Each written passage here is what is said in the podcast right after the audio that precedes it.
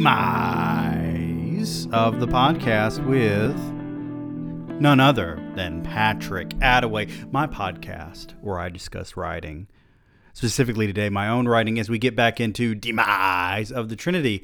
Uh, we're going to be reading Ken Price's chapter today, and hopefully, we will get to read more than one chapter, unlike the last two episodes or so some of these chapters are really long and they're kind of draining to read out loud. So there's that. But also, you know, I, I noticed that even the audience is getting kind of tired of it because uh, I had less listeners this last episode than in any of the other episodes prior in this series.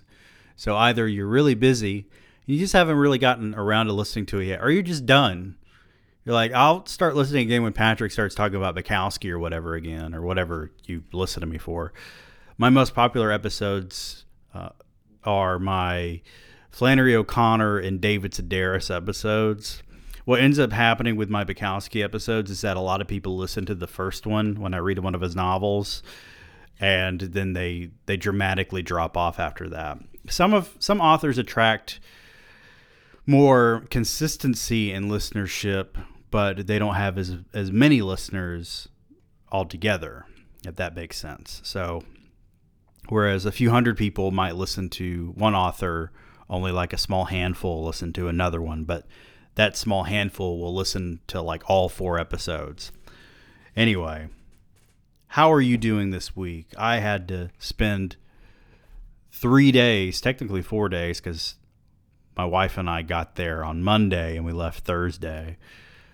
Uh, it felt longer, honestly, but I spent way too much time in Chattanooga, a, a place I never cared to to visit ever again. There's just nothing there. There's nothing there for a place that has a lot of things. It doesn't have anything, which is frustrating because uh, it felt like it wanted to be a big city. But I don't even think the population of Chattanooga is that big. Let's ask Siri. Hey Siri, how many people live in Chattanooga, Tennessee? We'll get to the bottom of this. Oh, well, I was dead wrong. Uh, it's not like a big, big, big, big Atlanta style city, but it's a little under 200,000, which is more than I thought because it wasn't super crowded or anything. It's just the way that the city is structured makes no fucking sense. Anyway, how are you doing? You doing great? I'm glad to hear it. Well, let's just let's stop let's stop rambling, okay? Just get the fuck over it, Patrick, okay? We're not here to listen to you talk about fucking Chattanooga. We're not even here to listen to you. We don't know what we're doing here. Because we're sure as shit not going to go listen to you play guitar. We're not going to go read your books. Fuck you, Patrick. You piece of shit. All right. Sorry, flashbacks. Light leaks in through the doorway as Freudlin walks over to his desk and feels around for something until his desk lamp illuminates him. A bunch of documents lie scattered in front of his squinting eyes. He should have said my name while the fireplace ignited, and he uses Jesus powers to twirl me in the air. Instead, I'm watching a disappointingly human moment as he contemplates Fonda as a business rather than the Lord's work. If Freudlin works for God to destroy the Antichrist, surely he completed his life's mission when Groan died. Harley. I speak for the first time since I left his house. He doesn't turn around with a dramatic clinging to his chest while saying my name in a gasp. Harley sets the papers down and settles in his evil world domination chair when he looks in the darkness for the man he once paid to kill strangers. With my hands resting in my trench coat pockets, I move into the light, waiting for him to speak. You should shave that beard, he says. It's your face that scares people. I don't want to intimidate you, I say. I've been away long enough, and I want Murray Groan. He's irrelevant to me, Harley shrugs. Where's he hiding? Why would I care, Ken? It was his father who threatened the Lord. So you don't know. Without the theatrics, I pull out my revolver and fire at Freudlin's desk, the blast not affecting his posture. If I can't intimidate this guy, then how can I get the information I need? Another round flies toward his head, and this time he disappears as the bullet goes through his chair. My face hits the floor, and a rush of dark needles stab my brain as I lurch around to see Freudlin standing over me.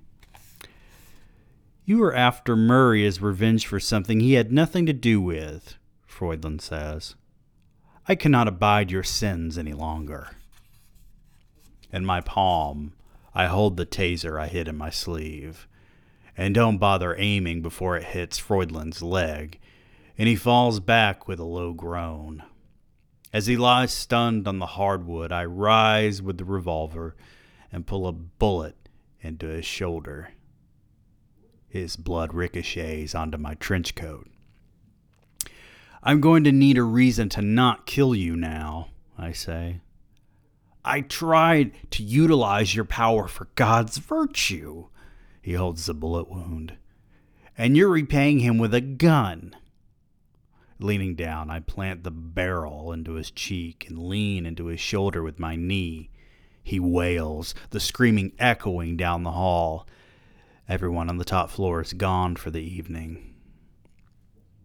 Why isn't he saving you then? I ask. Ken, Harley says, get off me and I'll give you Murray's daughter. I allow Freudlin to crawl up from the floor to his desk where he takes off the bloody blazer to reveal his wounded shoulder. Grasping the hole, he illuminates the room with a glimmering white light that vanishes and his skin repairs. Veronica Price is in Philadelphia. He opens a legal pad and tears off some paper. She's living with some guy. Don't know anything about him. How'd you find her? I ask. Murray bought her a cell phone, he says. And Murray doesn't have a cell phone you can track? I ask. Do you want her address? Freudlin asks.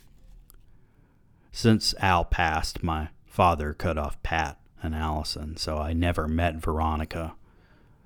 Apparently, Allison died in a fire that she started with a bong in her apartment, but no one declared Veronica missing. The police who investigated Allison's death never acknowledged Veronica. With my father's experience serving Satan, I'm certain Lucifer shrouded her from legal danger.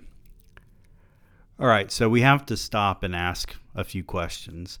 And I am going to acknowledge the fact that uh, I have details about what happened to Alice and how Murray covered up Veronica killing her by staging it as a fire that burned her up and probably other people in her apartment building. But aside from that, we have a reference to Pat and Allison, of course. Um, we know that Pat and Allison and Charles didn't have anything to do with each other. Uh, that's evident in Price of the Trinity as well, because I think Ken acknowledges Al but he doesn't re- have any kind of relationship with Pat or Allison, so we see that there as well. But Freudlin is giving Veronica to Ken for a reason. I mean, you don't really believe that Freudlin is unaware of Murray's location. And you have to understand, Freudlin is unaware that he's controlled by Lucifer. So Lucifer would rather Ken go find Veronica than go find Murray because that's where Birch is. And, you know, unbeknownst to Lucifer, Birch is the figurehead of the Trinity. So either Birch is going to die or Ken is going to die. And that's a win for Lucifer, either way. No, no social media exists in Veronica's name, and I can't find any public records on her. So the first time I'm going to see my cousin's daughter will be in Philadelphia. Hopefully, before I shoot her. But I need a way to get Murray. I'm still ignorant as to how my father sold his soul, and he never spoke about murdering people directly, except the time he took me to the church. I gathered that Al and he took victims there, though they had different reasons for ending lives. So in the early earlier drafts of Demise of the Trinity, well actually Price of the Trinity, when Charles actually became a character in the book because he wasn't in the first two drafts. The scene where he takes Ken to the church where he and Al kill people is very important throughout the novel because it's like Ken's loss of innocence moment. He sees who his father really is. I think that's in the final published draft of Price of the Trinity. I can't remember off the top of my head, but it is important. Al was a real dad who loved Pat, practiced law because he felt it was his professional calling, and happened to need some bloodshed to keep his monsters from usurping his normal life. Father probably began killing for Lucifer, grew a taste for inflicting suffering, and continued until his demise. But I didn't know until the day he picked me up early from school. I wasn't a social child and thought I was better than just about anyone I encountered thanks to father's egotistic approach to raising me. Junior high is like prison. You can't keep quiet and lurk away from attention. Someone will pick you out in the many faces because you stand out as an outlier. So when Matthew Sims decided to squirt a bottle of ketchup in my lap for a laugh, I took a fork to his neck. Other kids pushed me away before I could finish Matthew, who crawled into the floor with the fork still stuck in his muscle. I expected father to yell, and instead he began to laugh in the same Porsche he gifted me during my freshman year in college as he drove past Atlanta into nothing.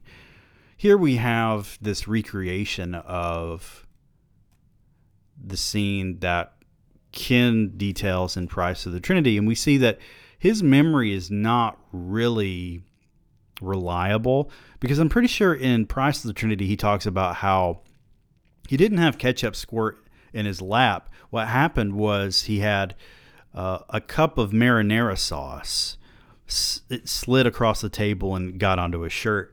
But I don't even think that that's what resulted in his father having to come and speak to the principal there's so many different kind of interweaving stories of this period. Another reason why I'll never write about Ken Price in high school is because it, there's a lot of mystery surrounding what he did as a teenager prior to the beginning of Price of the, of the Trinity. And there's a reason for that because he's not a reliable narrator. Let's see. I figured he was going to punish me in some torturous manner that would traumatize me. I watched him hurt my mother so many times that I can't remember a specific moment when he'd pin her to the floor and violate her body in front of me. The gravel road pummeled against the Porsche until an old church appeared in a patch of weeds and overgrown kudzu. He didn't speak. That laugh persisted as he took me inside, opened one of the shutters, and the sunlight revealed a black man hanging from a cross behind the pulpit. Chained up like Christ, this guy had long scratches from a week of father coming each day to torture him. By now, he no longer possessed the spirit that once made him a man. This guy was dead before he quit breathing. And one of the reasons why we see this happening here, uh, Charles and Walter are representative of a very specific type of white toxic masculinity. And in doing so, you know, I don't know that I would say that either of them are racially motivated in their specific crimes, but this is obviously uh, he's obviously targeting this man for some reason. Father stabbed him in the heart, blood washing down his arm, and turned to me with his hand extended so I could see in the light. His grin displayed pride as if he was teaching me something and with the same hand he drenched the side of my face as he whispered to me, Ken, you're so much like your father. Why is this light flickering in here, for God's sake? I'm turning this lamp off. Al was the only family member I loved without judgment and resentment because he saw potential in me as something other than a murderer. I'm aware of several things, though. When Murray knocked up Allison, Al pissed off Walter Groan, which spiraled into someone strangling Al on his front lawn. Again, we have an example of Ken not being entirely reliable because that's obviously not what happened. Charles shot Al. Now, in earlier drafts, what happened was it was Lucifer who showed up in an, in an ice cream truck and strangled Al on his front lawn. But, you know, at a certain point, I devised the idea of God's law where Lucifer is not allowed to directly harm any human. Since neither Pat nor Allison ever fessed up about the killer, and the police never properly investigated Al's death, I'm certain Lucifer used someone with legal immunity. How else would Charles Price get away with so many murders without being caught? Not only do I believe my father did in his brother, I'm certain my existence is a result of careful timing. In order to join the Trinity, a person's birth must coincide with the previous member's death. I theorize that Lucifer knew of someone in the Trinity that looked for their ending. Despite being immortal, we still age. These days, people are fine with checking out in their 70s. Not everyone wants to live to be 100, especially if that means being a walking sack of skin that no disease can kill. Satan probably pointed that person in Arthur Lindsay's direction right around the time my mother went into labor. But my theories aren't anything more than conjecture based on my life circumstances. Veronica is the last living person I share blood with. Maybe I should feel somewhat hesitant to end her life because I'm going to shoot her in the head whether Murray gives up his location or not. I need his phone number from her cell, and maybe I'll call him while I have my 9mm crushing Veronica's temple. But I'm looking forward to his shock and anger when I do it. Normally, when Froyland gives me an address, I walk in, kill someone, and leave. But I haven't hurt someone I'm related to other than my father. Aroma Thorne deemed me a psychopath because I never felt remorse over my crimes, though I'm curious about Veronica. Froyland mentioned that she has a boyfriend who I assume she met and moved in with shortly after ending up in Pennsylvania. Though Lilith lived with me, I didn't love her. So this man might not mean anything to Veronica. Father never loved my mother, and I learned that keeping a homely image for people who glimpse at your life makes a better cover. Sometimes I find a woman who fucks well and likes my money enough to stay with me, but I can't recall being in love. Whatever I had with Lilith was insane lust. Again, we have an example of him being an unreliable narrator. Uh, for one thing, I do very much believe that Ken loved Lilith, although maybe not in the sense that you you think of uh, a healthy love, where you know two people are able to sustain a long term relationship with one another without toxicity. I believe that he loved her as a possession and as someone who influenced his his life and he got something out of. Uh, but it, not the the romantic love that you might think of. It's love, but it's not uh, anything but sick love. But he talks about you know having sex with other women here, and I can confirm that after the events of Price of the Trinity, Ken doesn't have sex with anyone but Lilith and after having lost her to um, Arthur Lindsay and Aroma Thorne trapping him, uh, Ken doesn't have sex again for the rest of his life. Uh, he dies shortly after the events of this chapter.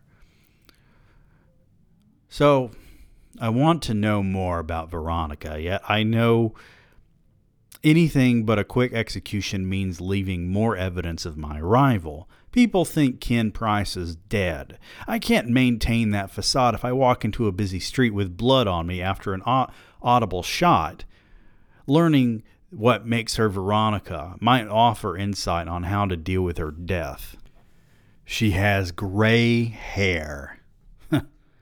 Either she's trying to be different or somehow believes it's sexy. In those spaghetti straps and shorts, she might just be lazy. I don't see a guy, but he could be in another room. If I read her basic personality through her appearance, Veronica wouldn't be with someone who'd leave her in a room alone unless he's gone. I can't make out the book she's reading while her legs lie spread on the couch and hair up, looking unkempt in a bun. She's not paranoid and doesn't believe someone's after her. This is her new home, and I'm a peeping Tom with a sniper rifle. I'm capable of doing it now. Her head would explode all over that nice brown leather sofa and splash against the large TV screen her boyfriend worked for. But she's not conjuring the devil or trying to end the world. Veronica could never hurt me, and she's innocent of any sin I foresee. However, her blood carries Satan's power, and she's capable of havoc that she probably doesn't realize. The boyfriend offers further interpretation. Once he arrives, I'll see Veronica as she wants him to see her, which is almost who she really is. That might take hours, so I lie down the rifle and sit behind the ledge. How can I get him back home?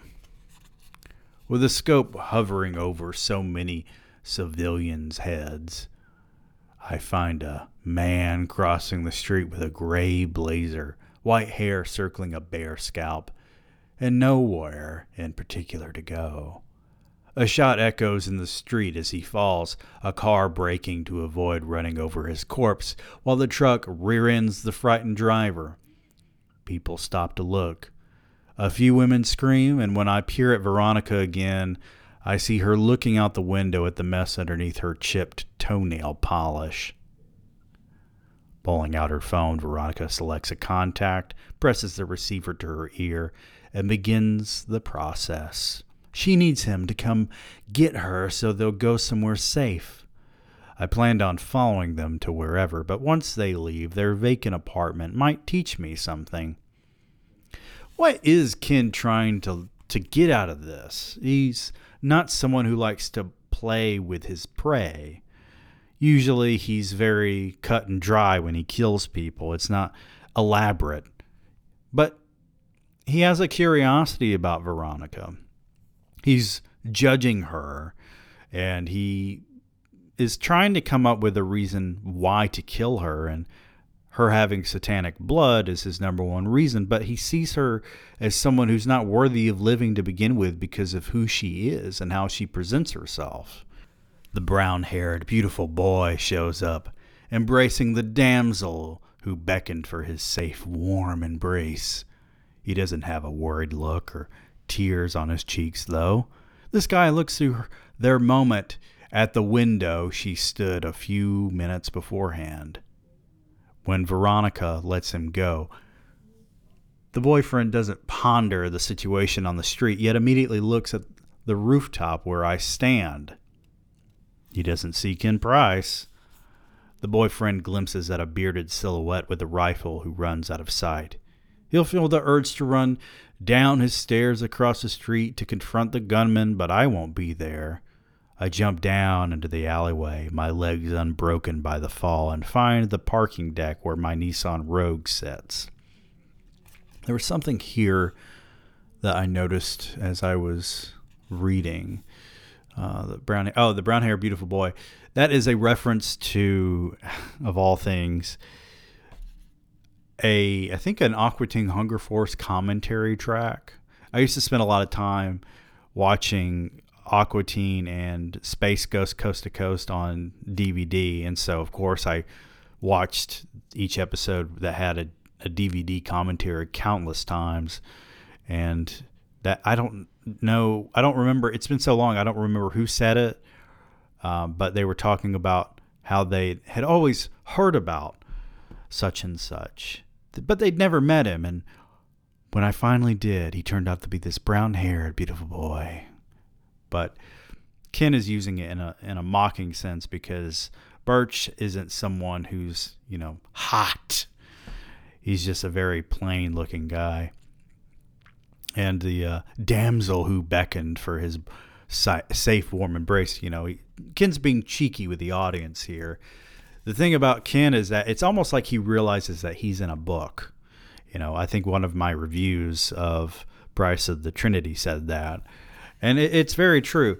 He he seems almost aware that there is a fourth wall there. Five minutes later, Veronica and her boyfriend drive past me in the same garage, unsuspecting of the stranger sitting in the passive SUV. Unless he's got a security system, I'll pick his lock in less than 30 seconds and we'll be out of the apartment in 10 minutes. The interior looks like Hannibal Lecter's cell if he had access to a library. The bare walls and bookcases that reach the ceiling are far more domineering than I expected. This guy Veronica's dating is a lunatic, the collection of Blu rays reminds me of my father, but Charles Price knew decorating his living space meant not scaring away everyone who entered. If Veronica thinks this is normal, then she's as bent as her boyfriend. Most of his food comes from a can Hormel chili, Chef Boyardee mac and cheese, Campbell's chicken noodle, mushrooms, peanut butter, and a large plastic bin of cashews. The freezer holds ice cubes, and the fridge is full of soda.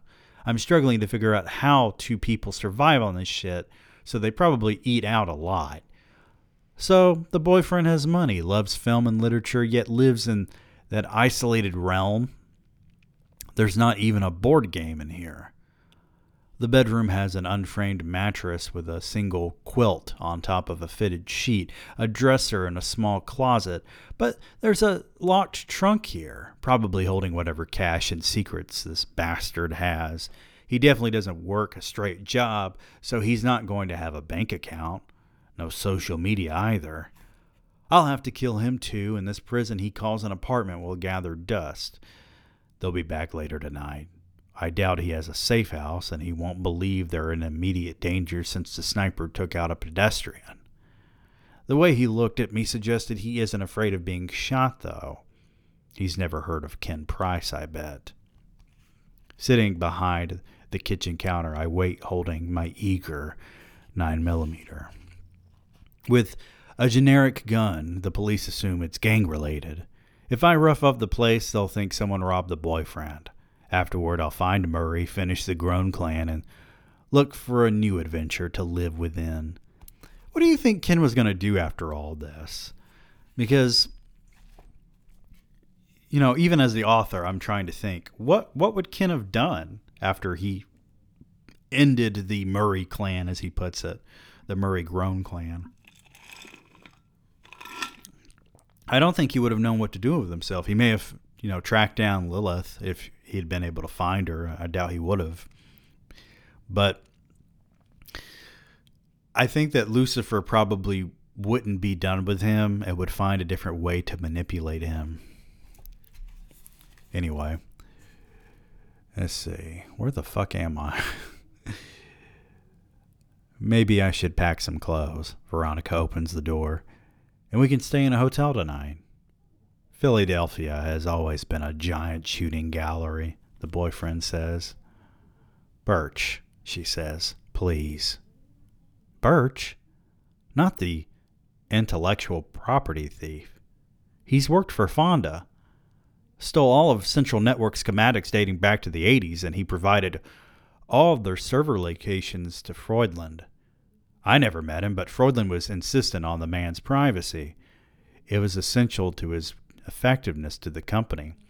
Isn't it interesting that we have Birch and Ken Price are probably aware of one another. Ken is definitely aware of Birch for that matter, and Birch has done work for both Central Network and Fonda. He's a double dipper, that son of a bitch. Knowing Lucifer, this isn't a coincidence. Veronica can't find safety with Ken Price after her daddy, but with the world's best thief? Well, there went my Burt's Bees. I pity myself for not taking the credit for killing Birch because he's impossible to nab. When the lights come on, I rise from the darkness and take aim at Birch. They're both headed for the couch, not expecting an assassin to dismantle their brains. Pulling the trigger, I expect the man to fall to the floor and commence staining his floor. I love that about my writing here. As Veronica turns to see me, her pale, her face pale and eyes bulging, I walk over to grab the phone in her hand. These damn millennials and their cell phones. Again, a reference to the internet because when the term millennials was really in vogue, and it still is, but you know, early 2010s, I didn't even know that I was a millennial. You know, it was just a, a term that was being used for young people, even though it, it's supposed to be Gen Y. Oh boy, I think it's hilarious that after Gen Z, we're like, oh, let's just restart and, and call them Gen Alpha, as if they need any sort of ego boost. Anyway, I think it's all stupid. It's just a way of separating us and making us have a reason to dislike one another for whatever odd thing. I, I don't know. People are stupid, especially when it comes to age. Okay, where the fuck was I reading from? Jesus. All right. Thank you. I tug it from her hand. Punching her in the neck, I, nab- I nudge her to the floor and keep a gun on her as I scroll through her contacts. The only one listed is Birch. She probably memorized the number, yet her recent calls are clear. Murray, I say. What's his number? The couch begins to rise from the floor, and as I hear him moving behind me, I don't realize I miss my shot until I'm under the leather and wood pinned to the ground. My head goes numb for a moment, eyes unable to focus, and stomach forces vomit through my throat. As my mind steadies, I roll out from under the furniture and see Birch standing over me. Price, he says. Veronica fires the gun at me before Birch finishes his no doubt ambitious monologue and stands back with the 9 millimeter still smoking as she realizes I'm not wounded, although my head hurts unlike it ever has. Give it to me. Birch holds out his hand. The dumb fuck turns his attention to Veronica, so I kick his shin, forcing him down with my feet wrapped around his leg. When I jump on him, Veronica beats the butt of the weapon into my back, so I slap her and punch Birch to quiet him so I can focus on her. I'm looking for Murray, I grasp the 9 millimeter. Why don't you just tell me his number and I'll go? I don't have it, she spits then she's worn out her use. In this scenario, I'll leave without anything but blood on me, but surely Murray will know his daughter's dead. Her gray hair swishes in the air as the blast forces the bullet through her face, and with that, my last blood is gone. Behind me, Birch squirms on the floor, a, brophy, a broken coffee table covering him in glass shards. He should have a few in his back, yet he looks up at me with a burning determination. My gun fires.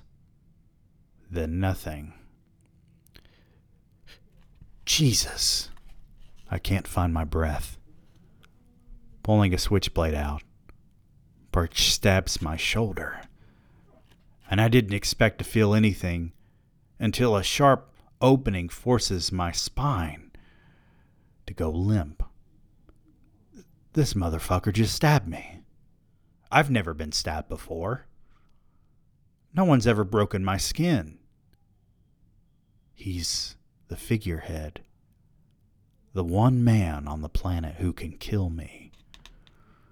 No goddamn wonder Lucifer put Veronica here. This pain and realization come at me as Birch pulls the knife out, ready to slash my throat or puncture a lung. But I bet he's not a fighter. So I punch him in the chest, tumble away, and get to the window as he rises to finish me. I have to get outside, and then I can worry about the wound and bleeding out. The fucking window latch isn't budging. And Birch is only a few feet away with the blade still red from my blood. Tugging on the bookshelf near me, I turn over the volumes of literature he no doubt collected through years of pleasure reading, and run for the door. Maybe, since I killed his girlfriend, damaging his property is gilding the lily. Help! I shout in the hallway. He's got a knife! I don't mean to sound so cowardly, but someone might come out and block his path. I can't handle the police, yet I'd rather kill a few cops than have this guy pull a Terminator on me.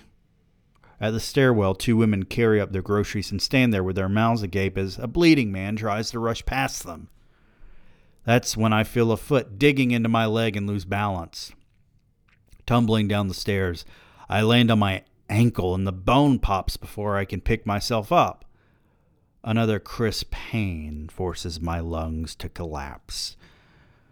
With my vision unable to clear, Birch Birch's footsteps sound like he's stomping in a reverb tank. The women throw their bags at his head, and I'm able to slide down the stairwell as they begin to pound him with whatever rolled out of their paper sacks. I love city women's audacity. They think they're saving an innocent victim. When I'm in the lobby, I'm limping to the doorway and hoping he's subdued enough so I have a minute, minute to get into the street, maybe find a cab. Getting to the parking deck won't suffice.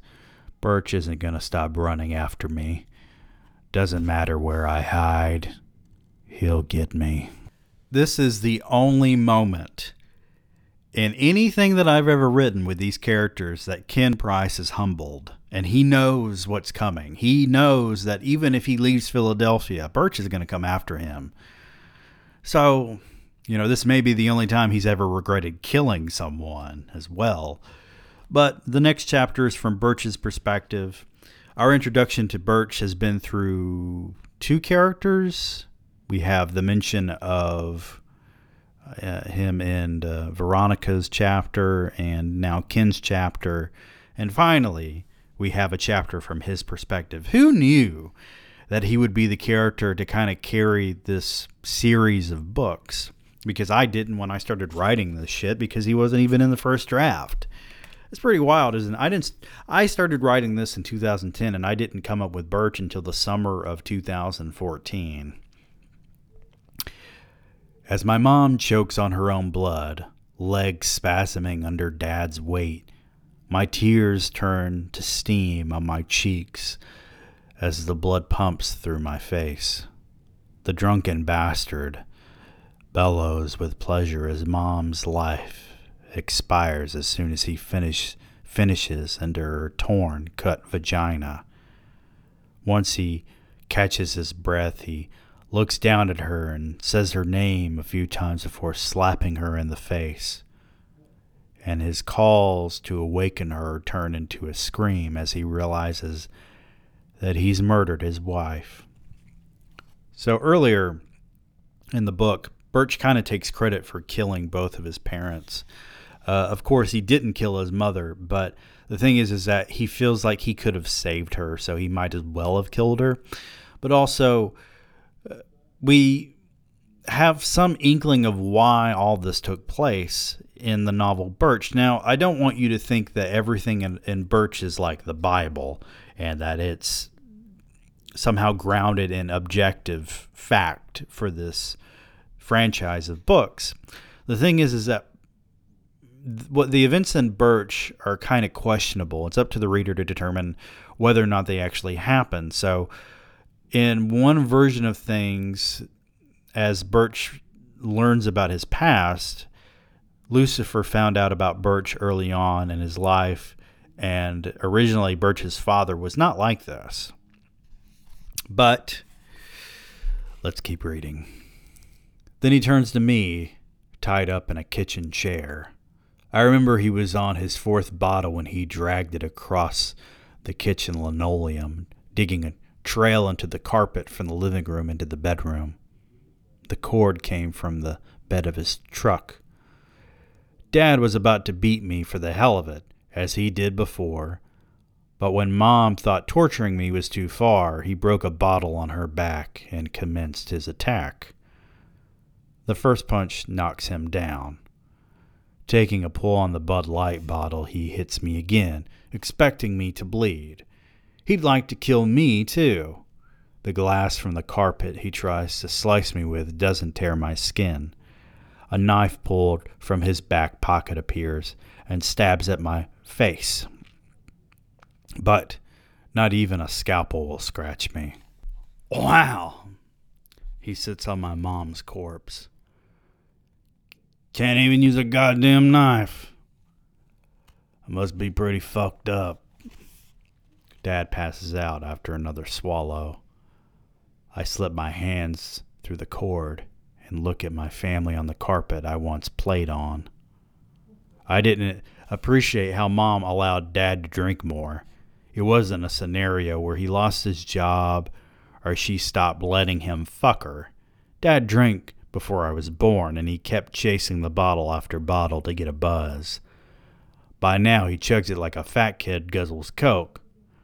So I have no answer as to why he began to hit me.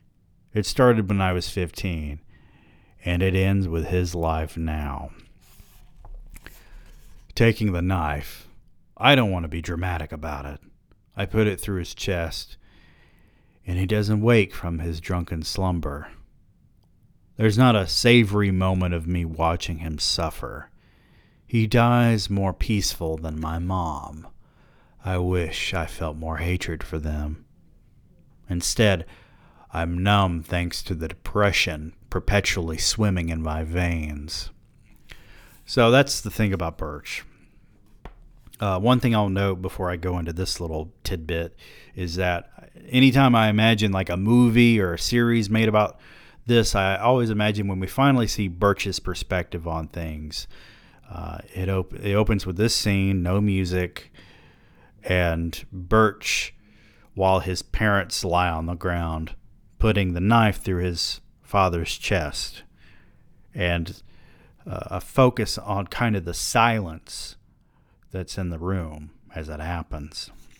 But Birch is the manifestation of my own depression and he grew as a character throughout several drafts. But originally, he was a minor character. I've talked about this before, but you can listen again.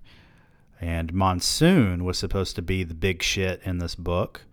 I conceived her in like June or July. I want to say July of 2014. So I might as well start being honest and talk about this because it's a huge part of my life and you know there might be someone listening who was affected by this directly but uh, this is the reason why birch exists so i might as well talk about it. So um, i was in an eight year relationship with a girl who i met online when i was 14 and we moved in together after her her parents got divorced. My mother was generous enough to let her live with us.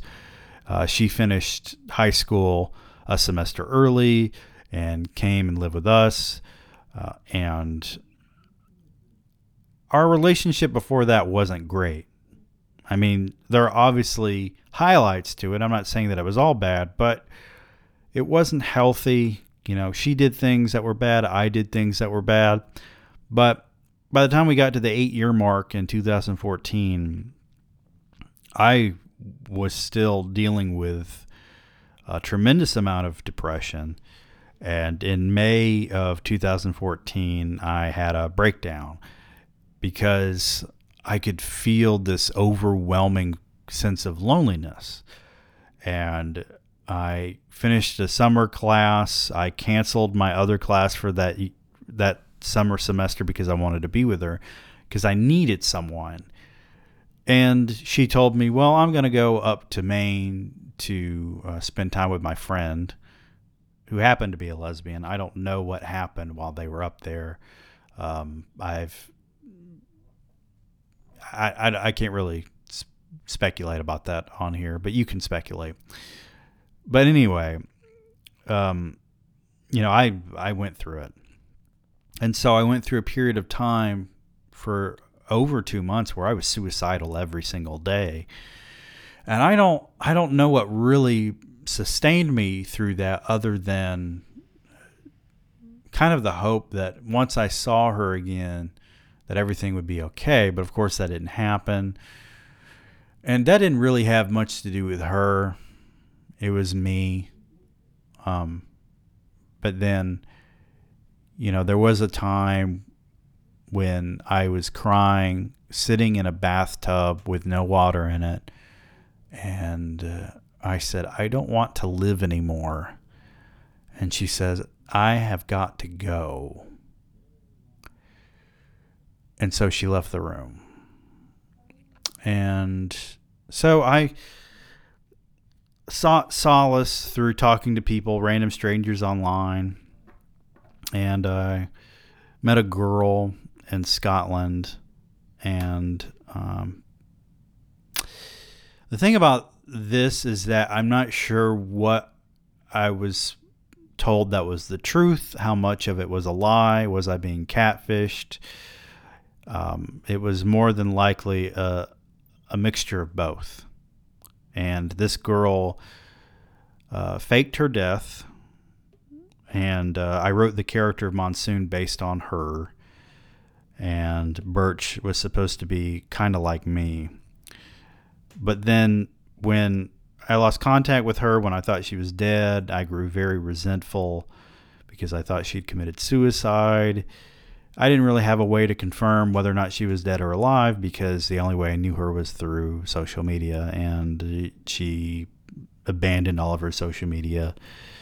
Uh, she did eventually post or someone posted on her DeviantArt, I think, but um, I messaged them and didn't get a response. I had interactions with the person that I thought was her friend on Tumblr, and then I found out in May of 2015 that she was still alive. So I went almost a year thinking that this person that I wasn't in love with her.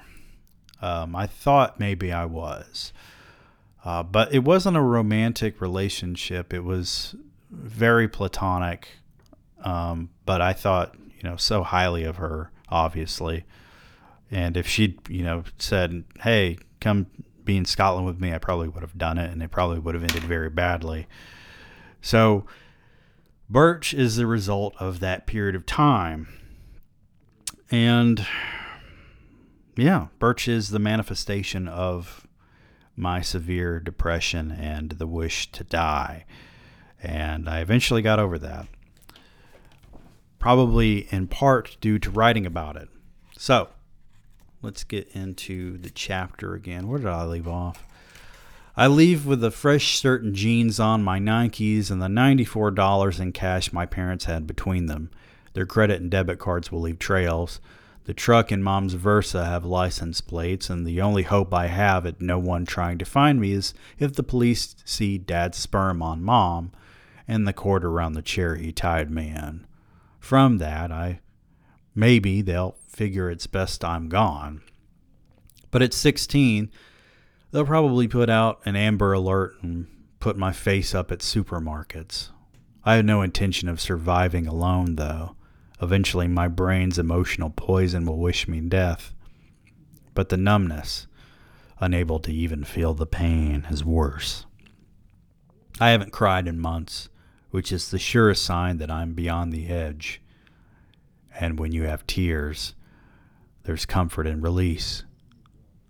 Once I get to I 85, I pull my thumb out, hoping someone will pick me up and take me down the road never hitchhiked, but the fear of death prevents me from caution. And when the first semi stops, I find myself feeling relief, which is more than I've felt in months. I'm able to breathe without worry.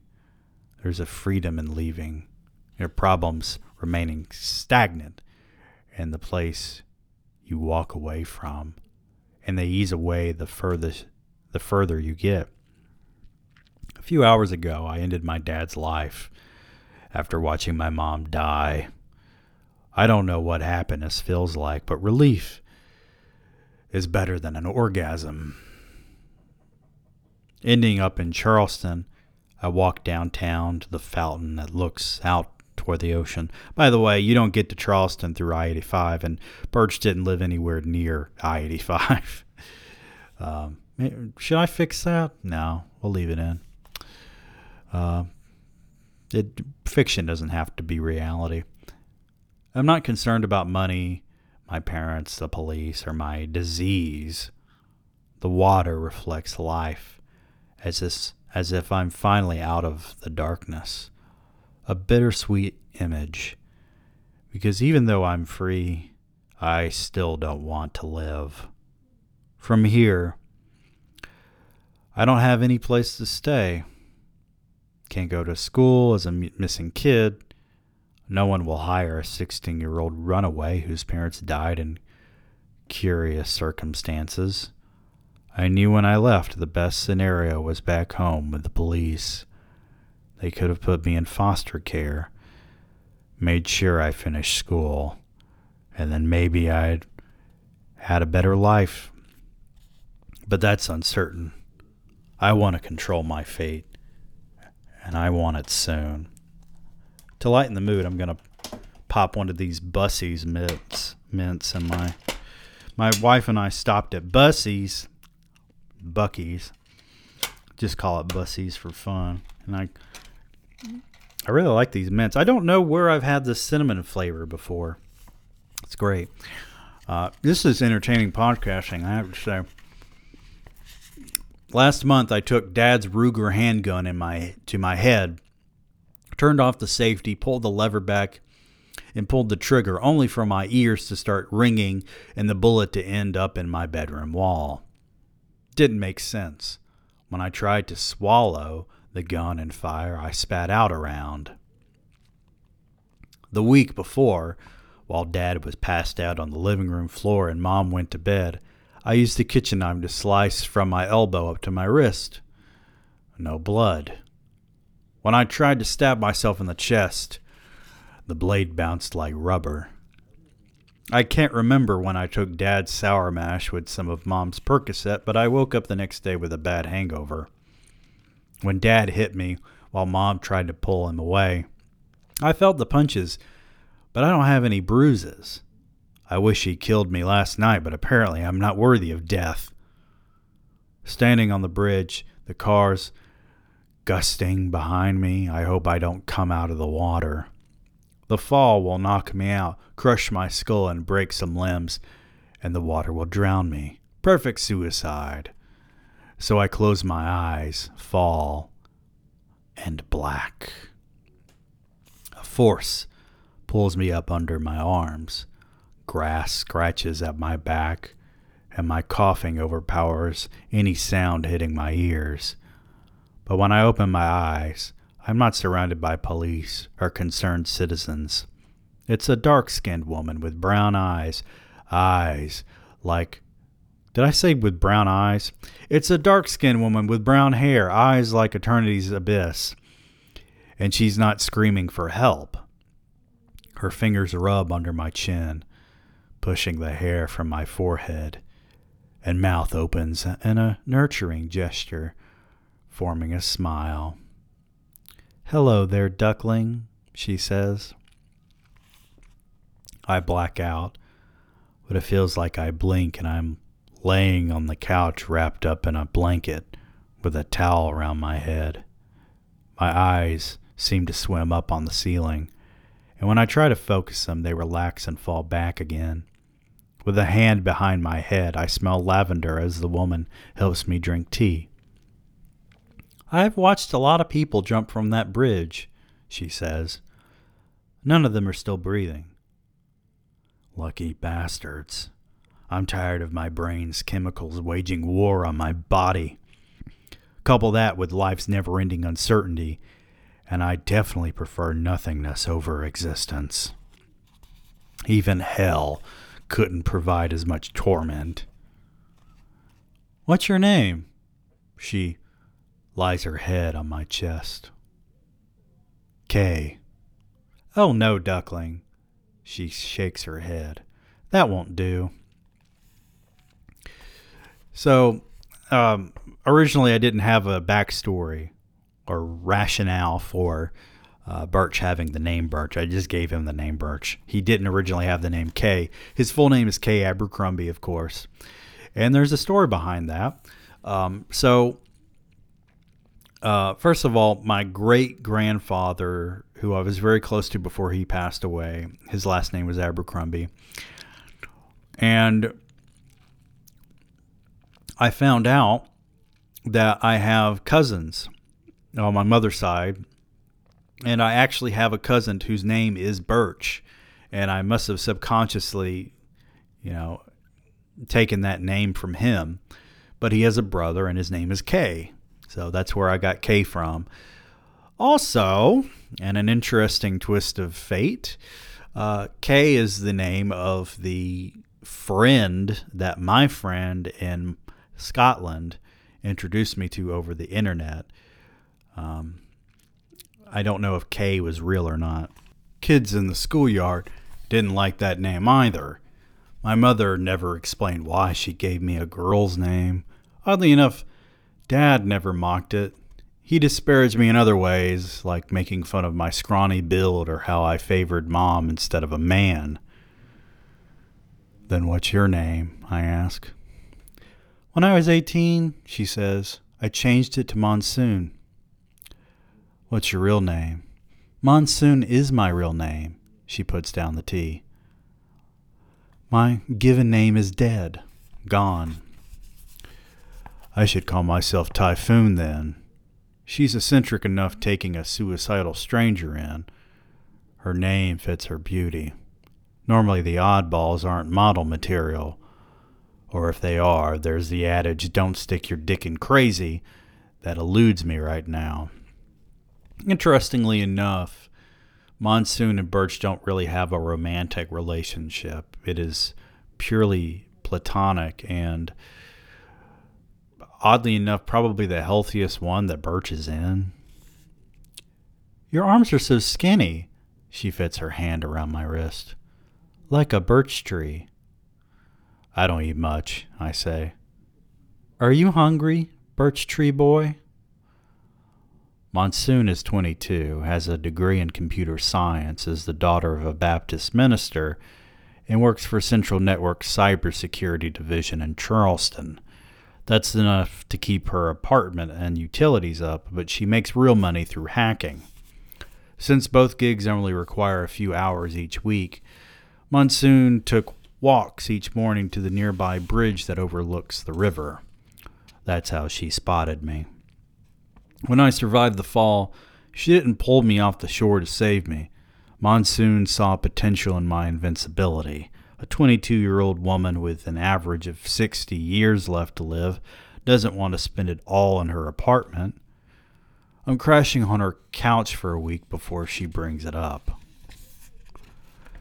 There's a t shirt shop that closes late. Monsoon paces around me in her USC sweater and track shorts. I mean, they're making money out of the ass, but the police aren't around then. Most of the beachcombers are gone. All the other shops and restaurants are closed.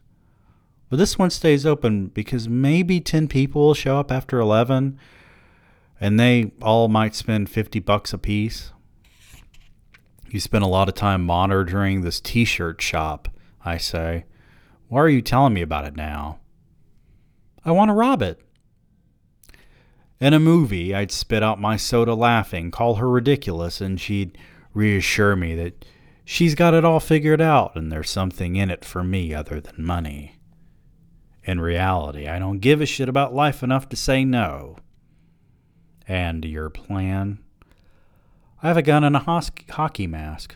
Monsoon leans under her television and pulls a compact pistol out.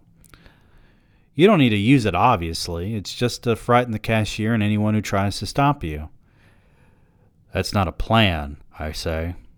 I'll drop you off, she says. You'll walk up from the beach because the shop has an entrance in front and behind for people who come in from the ocean or the street. So I hold them up, I say, and run out to the car. No, she says. You run down the street. That's fucking stupid. I get that Monsoon doesn't want anyone to see a robber in her car because a license plate will lead right to us. She expects me to run on foot, though. I'm not the Flash. A cop could tackle me and he wouldn't need to kill me, just handcuff me. I'm invulnerable to physical damage, not the law. The store is near a back road, Monsoon says. Even if I can't pick you up, there's the woods. Are police afraid of trees? A cop won't be there for at least 10 minutes. What do you have to gain from this? I ask. This is a test run, she says. Monsoon drives away, and I walk with the mask on and pistol in hand, but I sense an army of cops will surround the place. Maybe some guy will try to be hero and I'll shoot him. Then I'll be a wanted murderer on top of armed robbery, and what if Monsoon is dumping me here with no intention of picking me up? Yet, when I get to the entrance, a large opening which the managers close with a garage door, there's no hesitation or fear stopping my hand from raising the pistol. There's not even a this is a robbery stick up line leaving my lips before I fire around into the ceiling. That's more effective than shouting. Of course, there's more of a chance of police showing up now. The bleached blonde girl in a yellow tank top pulls the register, tossing the cash on the counter, which only amounts to a little over 500. Not worth the crime. When I see her tears and genuine trauma growing, I know she'll remember me each night she tries to sleep, and tears will soak her pillow while coping with the questions as to why someone robbed her at work. I want to put the money down and leave. That won't fix this, though. It's already an armed robbery, so I have to finish. When I walk out, there's a police car pulling up without a siren, but he's here for me. I'm a shit shot, and he's not going to let me run. Why am I not more afraid? I have this instinct to follow Monsoon's plan to completion and run into the woods until she pulls up. Drawing his gun, the officer aims and yells to drop the weapon, of course. To him, I'm a psychopath with a hockey mask, and I'll probably fight. A curiosity draws me into him, though. I walk closer, Monsoon's pistol firm in my palm, and he fires. The surprise in his eyes comes after the second shot, when he confirms to himself that the bullets aren't dropping me. He tells me to stop, yet I keep coming. What will he do if I put that barrel right to my head. He should call for backup, and maybe someone's on the way, but it's the intensity that he's not in control that freezes him. Sorry, I aim at his leg and fire. Another crime. At least he can't chase me, so I book it across the street, allowing the trees to shroud me Though my footsteps echo in the leaves and damp grass, no one will be able to catch me in time. But will Monsoon abandon me? When I killed my dad, I didn't comprehend the seriousness until later. When I took off the wet towel Monsoon wrapped around my hair, I went to the bathroom and saw myself for the first time since I left home. It wasn't even 24 hours beforehand. I see my mom's eyes nose, and thin lips. Dad thought I favored her more. But I was a skinnier version of him. Perhaps it was because I reflected the less masculine part of him, or maybe I didn't look enough like him. He saw failure in me either way. Both my parents worked straight jobs. Dad was a mechanic and mom a bookkeeper. They weren't extraordinary people with interesting lives. We merely existed in our middle class house with two vehicles and a barren backyard. The Dollar General was 20 minutes away. The only notion I had of Atlanta or city life was through television and movies. I'm not sure what I am to Monsoon. We're friends, but is there a romantic angle there? She's not a typical Southern Baptist minister's daughter, and that she's rebellious with her sorority sisters' blue jean shorts and sunglasses planted on her scalp.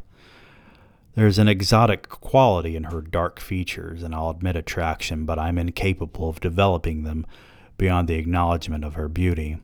My depression doesn't allow feelings outside of the Mississippi devil fearing blues. So, uh, one of the reasons why he's, and he's not saying it here, but, you know, depression can cause uh, not impotence. Impotence implies the total inability to have arousal as a man. What's actually happening with him is that he's so depressed that he has no interest in sex whatsoever. Yet I feel liberated running through the trees, wondering if I'll escape the law, and the headlights headlights near the two-lane road might mean a jail cell or freedom. I keep coming back to that notion as if it means something. Aren't we born aren't we born free? We possess free will, yet society, our parents and peers constrain us. There's nothing but emotional ties that keep us bound to our domestic surroundings. All right, duckling. Monsoon kicks open the passenger door. Let's go home. We hit a target next. Instead of the register, I go into the stock room with a ski mask before closing and come out with a shopping cart full of, of PlayStations. When I make it up to the front, there's a security guard and one of the stock boys. I flash the gun, and the guard tries to keep me there before the police arrive. I roll through after firing a shot through the front door. Taking two systems from the cart, I leave the rest in the parking lot before running across the highway to Monsoon's car. We keep the PlayStation for the apartment. Monsoon dates. Oh, whoa. Nope. Freudian slip. Monsoon dares me to rob a gun dealer next. I walk in, show him the pistol, and the goatee and ponytail and overalls pretends to cooperate before pulling a shotgun. He fires. I fall on the ground, get up, and smile. There's a bag of 20s, 50s, and 100s in a grocery bag in my hand as I go out the back door. We buy a station wagon from Craigslist. Monsoon has the hockey mask on this time and park in front of a jewelry store without a plan other than get in and out. I gather the clerks against the wall, fit everything I can into a sack, and we dump the car near the beach after dumping most of the take. Monsoon pockets a ruby with a gold band and some pearl earrings. Our robbery, our, our robberies escalate, which means we have a reputation amongst law enforcement and the criminal underground. When we go out to the bars, tattooed bikers and black guys and all red talk about some bulletproof guy who's doing small hits. They know I'm a skinny nobody with a mask, though. But one night, we're eating at a Mexican dive in North Charleston with a Selena cover band playing just loud enough that we have to sit close and shout at one another. We put our orders in, margaritas are on the table, and the cheese dip's almost gone by the time this balding man with a thin goatee and distinctly muscular face sits across from us.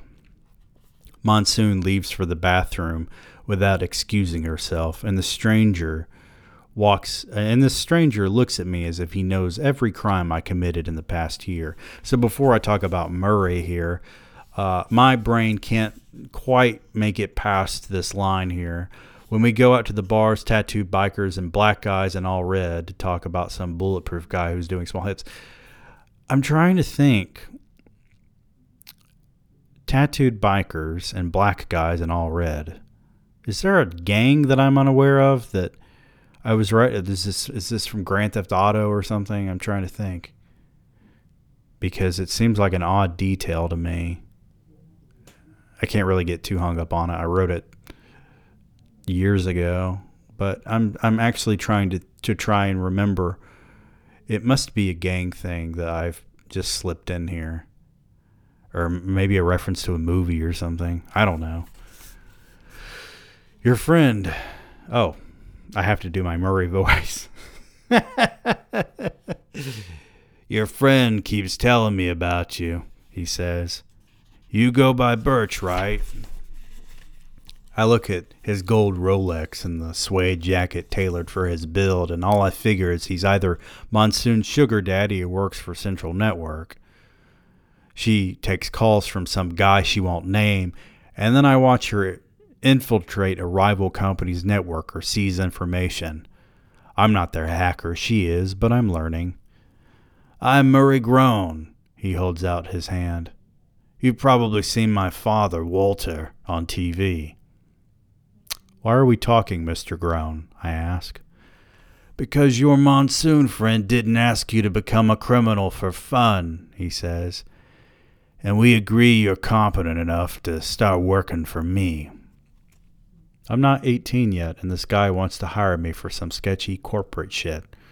He doesn't keep talking as I purposely ignore him for a moment to look at the Mexican lady wearing a sequined bustier singing Bidi Bidi Bom Bom, with her offbeat dancing and sour notes blending in with the out-of-tune acoustic guitar and Casio keyboard. Monsoon walks around the band as she sits at the bar and waves to me with the least sympathetic smile she can evoke. You want me because no one can kill me, I say. I'm not a good thief.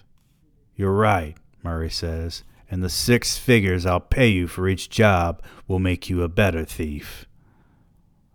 That's all you want, huh? I ask. No killing or hurting people? I don't need you for that, he says. I need you for your anonymity and bulletproof skin. Do you think a cash advance might sway you? In the gravel parking lot, Murray gives me a briefcase, nods, and drives away. Money certainly says more than words. Of course, Monsoon isn't as pretty as before. She's used me for a year, probably got a finder's fee, and expects me to go home with her. Basically, my money would be hers too. But my burning stomach tells me I'm never going to see her again because I'm not her lapdog. I call an Uber, block Monsoon's number, and I'm on a plane to Philadelphia because it's the first flight to a major city available. That's how I ended up in this apartment with my bookcases of movies, CDs, and novels. My first girlfriend's blood still sits in a puddle where Ken Price ended her life. A few dark, damp towels soak up the residue. I wrap Vicky's body in newspaper and tied two jumbo garbage bags around her frame before dropping her at the Skull River. Let's just say that's how you pronounce it. I haven't had a chance to cry or reflect on her. The anger that sits in my stomach burns as it did when I left Monsoon at the Mexican restaurant. I don't remember writing this. I I remember in the draft before this that you know Veronica was revived when he dropped her body in a river. Um, but I don't remember writing this part about him actually cleaning up the mess. I don't even remember him going back to the apartment. And with my apartment clean, the dawn illuminating the room, I sit on the couch I shared with Vicky, with the only remnant of her existence on the coffee table, a hairband with a single strand of her curled around black rubber. I grasp the circle in my palm. My eyes finally feel warmth from tears wanting to break through my emotional barricade. One breaks through, swiftly falling on my cheek. I cannot remember when I last cried. So this hairband thing is is kind of kicking me in the emotions right now because um, my ex and I, there was one morning where she had fallen asleep the night before with her hairband um, and it was now just sitting in the band. So I, I took it and I said, I'm going to keep this. It's going to be my keepsake for when you leave me one day. And so from then on, she would call those bands Patrick's keepsake. We had a dog together named May, and the dog would sometimes try and take it from her. And she says, No, that's Patrick's keepsake. When I stop sobbing and recall what happened, the moments distort in my mind. Ken fled so quickly, and I lost Vicky in less than five minutes. The one trope I gather from this incident is Murray Groan. Ken isn't aware that Murray's paid me for intellectual property theft, and he was here for Vicky, yet claimed all he wanted was Murray's phone number. Of course, Ken was going to murder Vicky either way, but there's no there's a connection here. Vicky knows Murray, and Ken's after Murray. I know of Ken through my work for Central Network because he attacked their servers, and Murray consistently requested information on Fonda Communications. Harley Freudlin had a hard on for making certain Central Network wouldn't survive the next five years, and his plans to resurrect Fonda as a true competitor aligned with Price's server attacks. While I could comfort Murray on his relation to Vicky, I'd rather find Price. He's bound to like his privacy for the same reason I do. When you're dealing in blood and bullets, the police and victims like to hassle you. But Freudland will know where he is. I already know where to find Freudland. Packing some underwear, a pair of jeans, some black t shirts, and uh, my Sig Sauer, I throw an overnight bag into my Mercedes 200 W123 and head for Atlanta. The ambience of the highway offers some solace, high frequencies mixed with low thumps and 18 wheelers. I imagine wherever Vicky ran from, it was probably where I'm driving. When I landed in Philadelphia, I bought this car via Craigslist ad because I knew I wouldn't be able to find a place to live immediately. Depositing the cash Murray gave me, which I never counted, wasn't a good idea, though carrying around a briefcase full of Benjamin Franklin felt stupid too. I'd survived the mugging, but I'd be broke because of my non existent muscle tone. Never looked into a gym after I settled in. I slept in the Mercedes, kept the cash in the trunk, and found my apartment within the la- within the first week. By then, Murray contacted me about a job emptying the file cabinets of a Philadelphia news station, faxing each to Central Network's intel, and destroying the stolen remnants.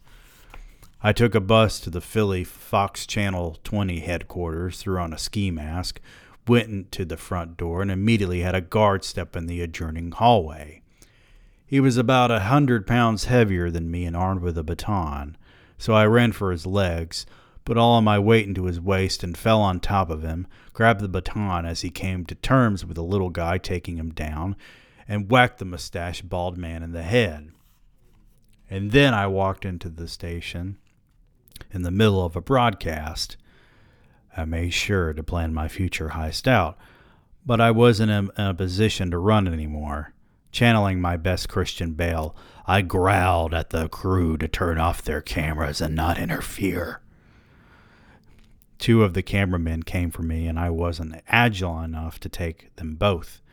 I slapped the nearest one with the baton, kicking him in the testicles, and turned to the other guy right as he punched me in the right ear. Somehow, I didn't end up on my ass. My foot made it into the attacker's knee, and the baton got him right in the temple. The ginger anchor kneeled behind her desk. I'm sure someone called the police by then. But my adrenaline finally took over my thought process, so I nabbed the red head by her hair and instructed her to tell me where the main office was. she assisted me in putting the files Murray needed in a box, and I actually thanked her as the sirens began blaring outside. Now, I regret not apologize for hurting her because I despise violating women the realization that I channeled my dad still gets me in the gut. By the time the arriving officer kicked in the door, I was fleeing down an alleyway and managed to get a few blocks down just as another bus arrived. My blood pressure and excitement made me jitter in my seat, which isn't out of place in Philadelphia. Hitting Atlanta on I 85 at 4 in the morning soothes my desire for vengeance as fatigue from no sleep and fighting Price set in. The first night I slept in Philly, I laid in my back seat and fumed about Monsoon using me. Tonight I pay for parking, walk into the Four Seasons, and doze off on the elevator as the bellhop guides me to my room. I crash. No dreams. Sleep binds me to this plush bed until my eyes open enough to peer at the alarm clock. Red stripes read as a blur until I see it's 5:44 in the afternoon. And I'd rather leave my eyes shut because I know I'm waking up in a new bed without Vicky. She slept beside me for months, and I grew accustomed to turning over to see her still asleep each morning. I am exhausted from reading all this shit, for God's sake. Oh my God, where the fuck am I? Oh, fuck. Okay. Where, where was I? And I'd rather leave my eyes shut because I know I'm waking up in a new bed without Vicky. She slept beside me for months, and I grew accustomed to turning over to see her still asleep each morning. I knew my life as a criminal with a little apartment in Philly wouldn't fill my eternity as a man facing forever without death. With Vicky, I didn't think about suicide or how I would outlive anyone I may grow close to. She was a unique woman in my path, and instead of ignoring her to save myself grief, I indulged and lost her far before I fathomed. How many more women will die as I regret each breath I take without them? The answer to that is going to be answered. oh, the answer to that is going to be answered. Patrick, you're a terrible writer. Uh, that answer is in the novel Birch. Evidently, I shouldn't find another to help me forget this sorrow. Oh, but Birch doesn't realize what's coming down the pike, does he? The best way to relieve a broken heart is to fall in love with someone new. So I'm going to wait around for the world to end with the poison that's trying to end me, yet isn't strong enough to relieve my mortality. When everyone dies, they cherish their lives because they'll lose it. I only have my life, and I can't find a way to end it. And I know killing Price won't heal my pain, but he shouldn't live if he's causing so much agony. Freudlin lives down a gravel road far from any suburban or urban neighborhood. Noisy driveways or a free security system because you hear every car who drives through, and even footsteps if you're listening well enough. So I park on the side of the road and walk around the property.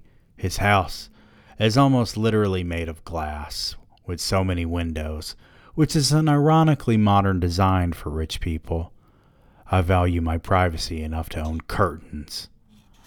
Freudlin isn't brewing a spell over a cauldron or raping a 14 year old girl before dissecting her. He sits in a leather easy chair with his legs propped up, hands supported, supporting his, ha- his head. I'm losing the will to read people. As he watches television, evil people do normal things too, I suppose. I still, so I can comfortably watch TV too. All I want is to know where Price is, and I'm not physically imposing enough to frighten this guy. Freudlin could call the police and I'd leave. But I am the figurehead of the Trinity, the one person on earth no one can kill. Shouldn't that make people fear me? I follow an unmarked path through some grass to avoid making any noise. Climbing up a support post on the back porch, I'll pull myself up to see Freudlin dozing in his chair. With a Sig Sauer, I blast the back window open, glass flying, and awaken the dull bastard. From the research I gathered from Murray, I pictured Freudlin as calm and confident. He hired Ken Price, after all. Men in power don't seek those they fear to do their dirty work. They find a capable pawn. Price is only as powerful as Freudlin allows. Yet this man who's built a secret corporate empire to rise against Central Network not only flinches at my arrival, he freezes in a panic rather than grabbing a weapon or even hiding. Mr. Freudland, I walk through his living room with a Sig Sauer at my side. I'm looking for Ken Price. You, he says. I didn't sense you were here. That means I'm a decent covert thief then. But I don't think Freudland means he didn't hear me. Sense is a strange word unless you're a green Jedi. Where's Price? I ask. Who are you? he asks. Are you working for Satan?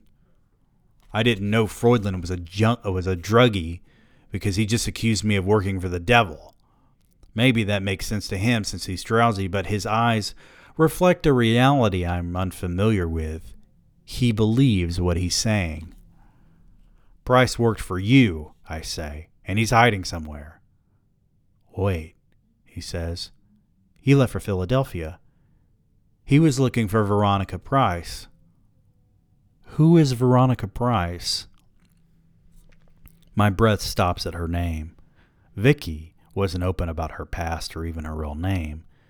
We had an unspoken agreement that we accepted each other as is, and there was no judgment or questions about our identities. But if Ken was seeking someone with Murray Groan's phone number, and Vicky was actually related to Ken, then I'm confused as to how I continue this line of inquiry. You're the boyfriend, Freudland says. I didn't even think to find out who you were. Nor should you, I say. Was Veronica his sister or something? Cousin, Freudland arches an eyebrow. But that's not why Ken was looking for her. He asked for Murray Groan's phone number, I say, at gunpoint. Cupping his face into his palms, Freudland exhales and looks at me with his jaw grasping at something. It's like we're putting together a puzzle. Thought was of separate in- images. One of us knows what the finished picture may look like, but we're afraid to put it together. Because Veronica was Groan's daughter, Freudland says. In what universe does this coincidence occur? Did Veronica or Vicky try to find me? Was Murray behind our entire relationship? and she was Ken Price's cousin. So she's directly connected to two members of the Trinity. If Murray knew I was invincible, why did he never cajole me into stopping Price? Did he want to keep me a secret? What's your name? Freudland points. Tell me. Birch, I say. I work for Central Network, or rather, Murray Groan. And you're looking for Price? he asked. Meaning you survived? Ken obviously didn't hurt you. I broke his ankle and stabbed him in the shoulder, I say. You're aware of the Trinity, Mr. Freudland. That's why I can't sense you, he grows excited. You're the figurehead. You and I are both God's servants. As I try to grasp this man's insanity, he, di- he disappears. I look around the room and back of the chair to find him, yet Freudland's gone, and a draft blows against my neck. But with an inhale, I recognize it as him breathing against me. I'm uncertain how to process all of this, and I wonder if I'm stuck in a dream in that Four Seasons hotel room. Nothing I do, he says, can affect you.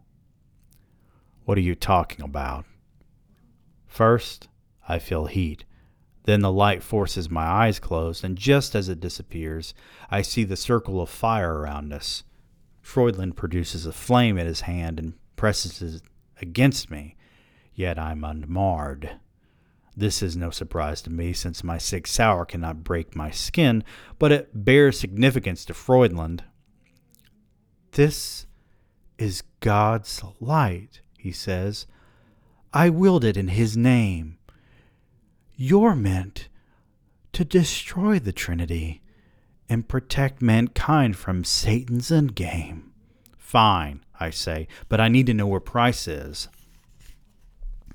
Allowing his magic show to rest, Freudland settles back in his chair, crossing his legs, and smirks.